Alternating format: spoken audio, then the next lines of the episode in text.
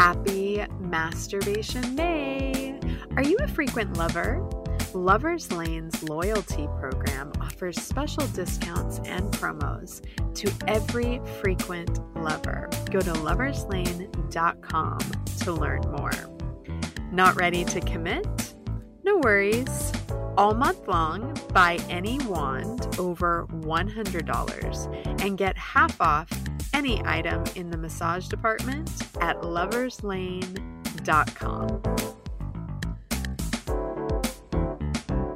More romance, more intimacy, more often. Lovers Lane.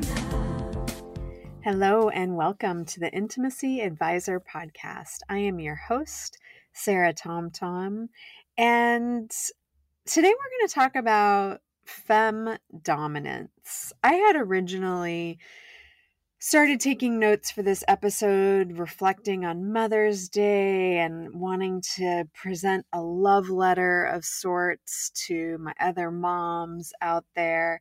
And that really took me down a path of reflecting on femininity in general, how we as feminine folks express our sexuality, how we become empowered in our sexual identities. And I thought I would share a little bit about my personal journey and my process around unearthing my sexual power. Because I feel like becoming a mother brought up so much for me about femininity, power, my maternal nature, the lineage of maternal figures in my, you know, upbringing as well as my journey into adulthood and specifically in my sexuality. And I know I'm not the only one who experiences a real identity shakeup in that process of becoming a mother or going through significant life changes or just growing up. I know for me and for many of us, these times, the themes that are playing out in the world in general are bringing up so much around power and privilege.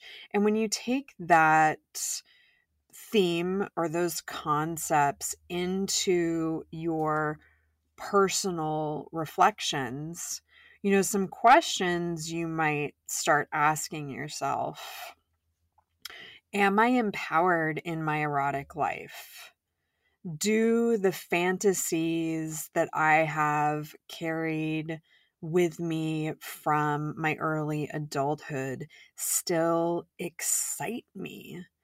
When does it feel good to lean in to traditional power dynamics versus when does it really feel good to subvert them? And I think that these questions can traverse our erotic life as well as our day to day life. But as someone who spends a lot of time thinking about sexuality, my personal pleasure map, and my erotic power, you know i i definitely am constantly in conversation about whether i am voicing my authentic erotic voice or if i'm more driven by my partner's fantasies or society or culture's expectations or ideas of how someone like me a a femme person should be relating sexually. And I think a really important thing for people to know is that our sexuality, our desires are constantly evolving and checking in our you know our sexual journey is a process. So checking in with ourselves around are these old narratives still serving me can be just a really helpful process in terms of tapping into your authentic sexuality. So, for me, as someone who was gendered female, am a type A personality, was raised by a long line of type A women. You know, something I heard a lot in my childhood that I was bossy, controlling, you know, insert whatever kind of negative connotations that you can come up with as far as, you know, powerful women who assert themselves. And so this was a part of my identity that I I tamped down as much as was possible for me to try to exist in some sort of mold that embraced submissiveness. And certainly when I started blossoming into my sexuality, I defaulted into a more submissive role. I came into my sexuality in the context of early 2000s queerness, butch femme was really a dominant kind of relationship type.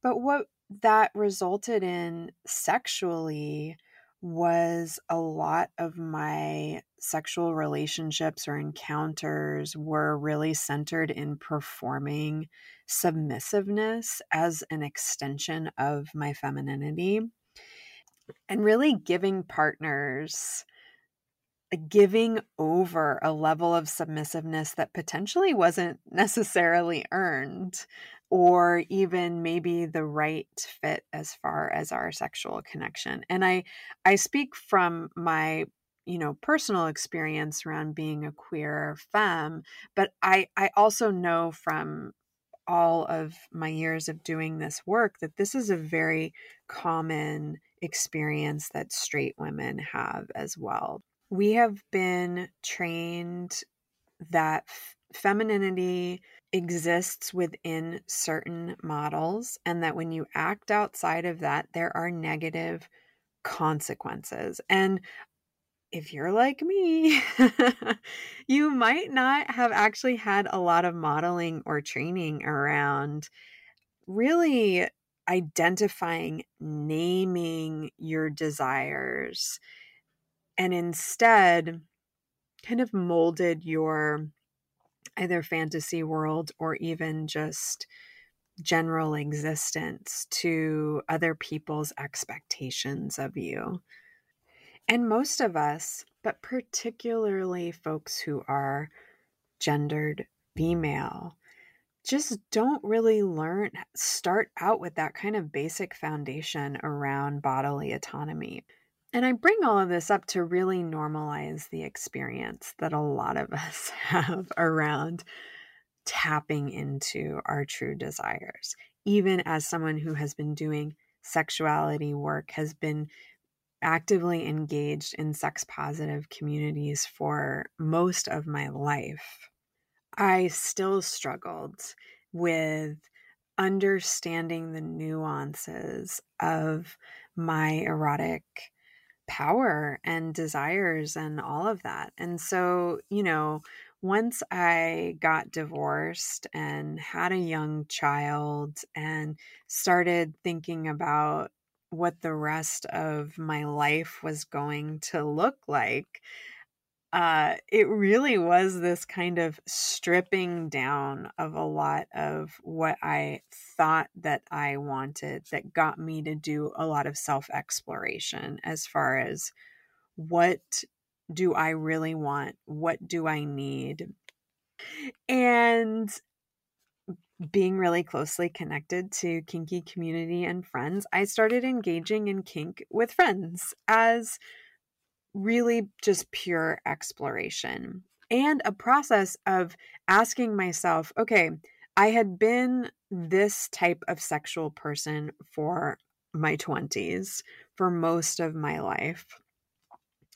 And I'm a different person now. What do I want? What makes me feel empowered? And what I found is that a lot of the old fantasies that I carried around kind of feminine traditional feminine masculine dynamics did not serve me anymore in order for me to start feeling really empowered in my body in my spirit what i was craving was a subversion of traditional power dynamics where my feminine expression got to come out in more dominant ways. And that's one of the things that I think is so amazing about kink play is that for a lot of folks it is sexual, but it is also a highly skilled practice. So whether you're engaging in rope play or impact play like spanking or flogging or, you know, any of the variety of kinky expressions it can be a real skill building exploration. So, if you're someone who likes to work with your hands or really likes to show off, or maybe is a bit of an exhibitionist, even, kink has so many different avenues to explore. And certainly for me, you know, bondage and impact skills gave me this incredible outlet for seducing enticing, showing off my femininity in entirely new ways while retaining a dominant stance, perhaps leaning into a little bit of that bossiness. And one of the exercises that I learned and I include in uh, classes focused on dominance and submission came from an educator that I've taught with, Mistress Mary. Uh, and I used this myself, so I'm going to share it with you. It's a power icons exercise. If you're someone who is curious about power exchange and incorporating that into your play, it can be hard to know exactly where to start. You know, there are just there are a variety of more kind of stereotyped roles with power differential that you can pull from and certainly role plays involving teacher student or boss assistant or, you know, doctor patient, these kinds of things can be fun fodder for power play. But what I find is that it really only kind of gets at the surface. It's like you're putting on a costume, but potentially not diving into the root of those fantasies. And it doesn't necessarily give you a whole lot of direction in terms of how to hold yourself or how you might want to engage in action in play. But when you start thinking about iconic figures who embody certain power types, then you start getting a lot of really rich information. So, let me give you some specific examples. What do I mean by this? Let's take someone like Grace Jones. Grace Jones is an incredibly powerful presence. She uses gender exploration, performativity, physicality, costumery to captivate, to keep you on your toes, potentially to overpower you. You know, she has this just amazing physical presence that is also disarming because of all of the different ways in which she expresses her gender and her sexuality. So, if you start reflecting on how you really want to embody your dominant or your submissive energy, thinking about someone like an iconic figure like Grace Jones, for instance, is much more rich. You have a lot more to pull from than if you put on, you know, a suit and tie and you're a boss today. For me, uh, one of my power figures is Cher in Mermaids. She absolutely leans into her femininity to seduce but she also has this kind of stern directness about her. She solicits just devotion. She gives just enough to get what she wants. And she really is a maternal figure. And so for me, reflecting on Cher's character in Mermaids brought a lot of the threads together for me in terms of how I could retain my feminine my feminine power have a role as a mother and still be an empowered and sexual person. So when I need some inspiration, I can reflect on that character as kind of my my theme song of sorts, right? And while I don't specifically engage in any kind of mommy role in play, certainly that character from Mermaids has a lot to work with for someone who is interested in being in that kind of DS relationship, you know, assigning chores or offering that type of controlling yet nurturing dominance. So, just because I don't engage in mommy play specifically, I am still someone whose entire identity is informed by being a parent. And so finding ways to integrate my maternal nature rather than completely rejecting it in my play is something that gives me a sense of wholeness and authenticity that is why that particular figure really resonates with me.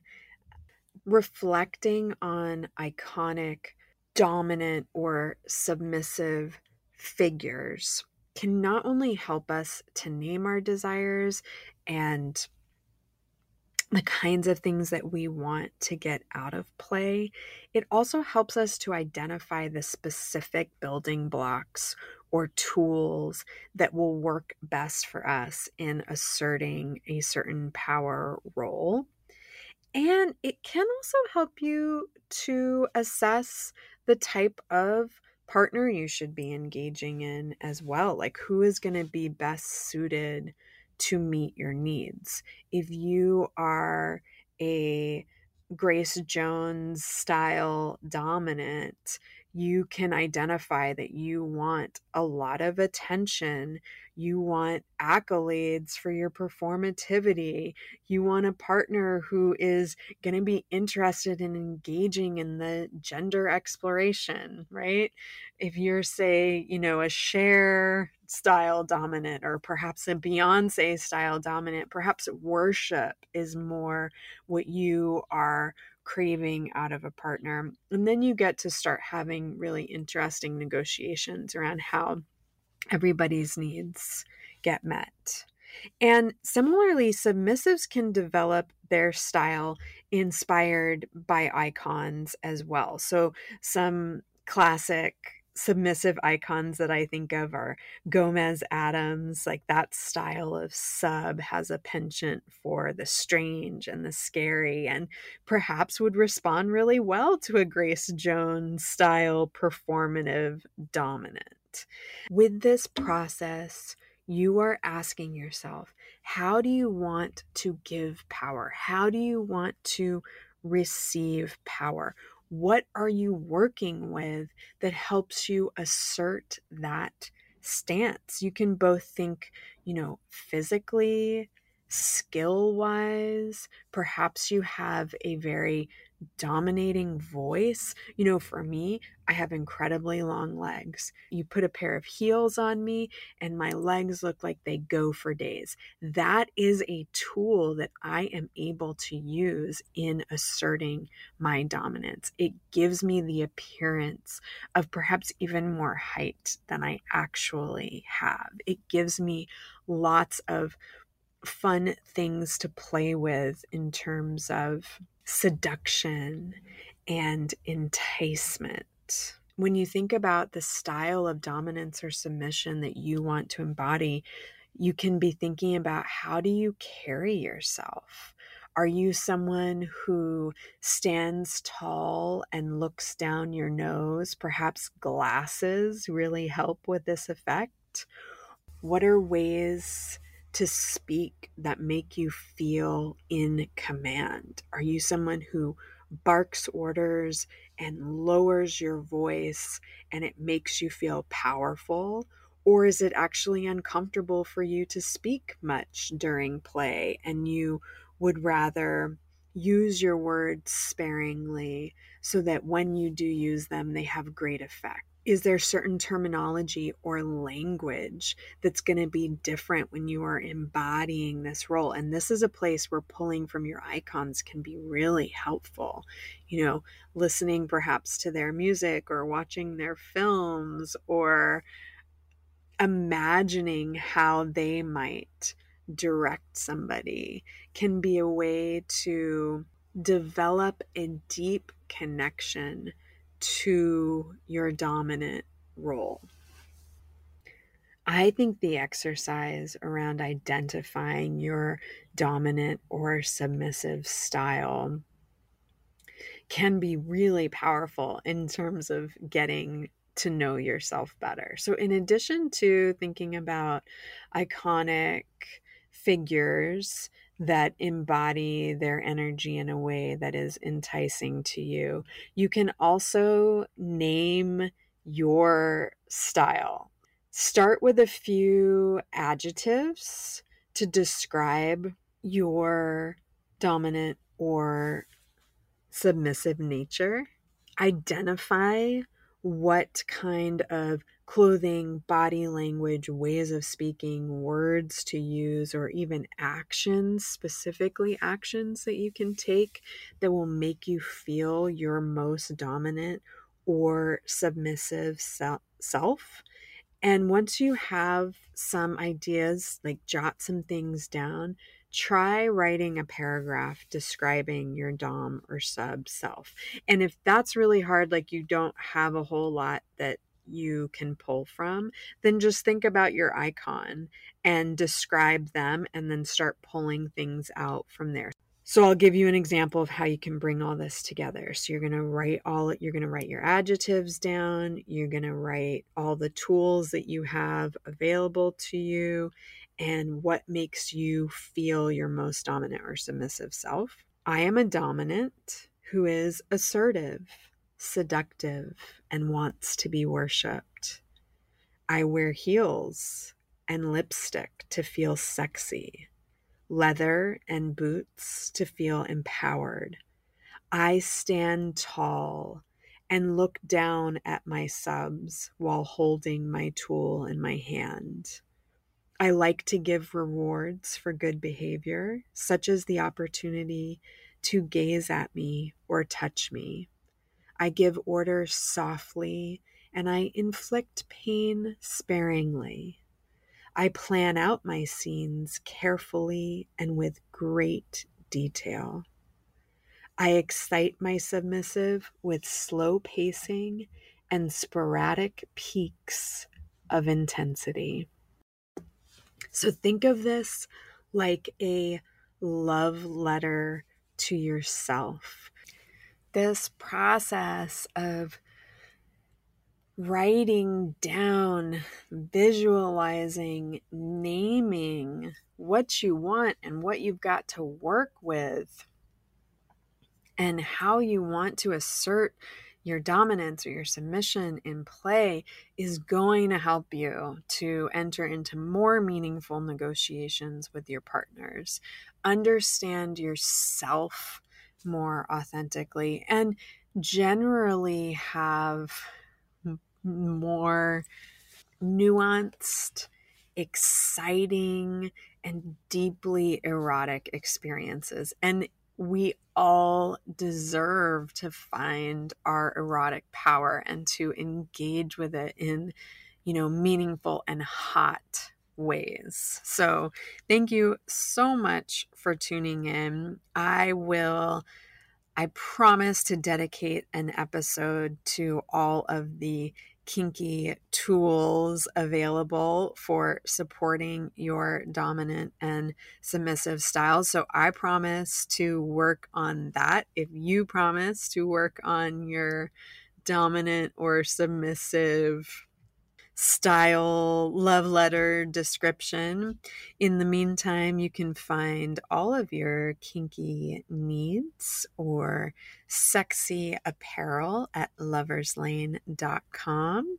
You can find us on Instagram and Facebook at the Intimacy Advisor Pod. You can send us questions or view more um, written material on the blog, the uh, at intimacyadvisor.com. And please rate, review, and subscribe so more people can find us and engage in this wonderful conversation we all are having. Until next time.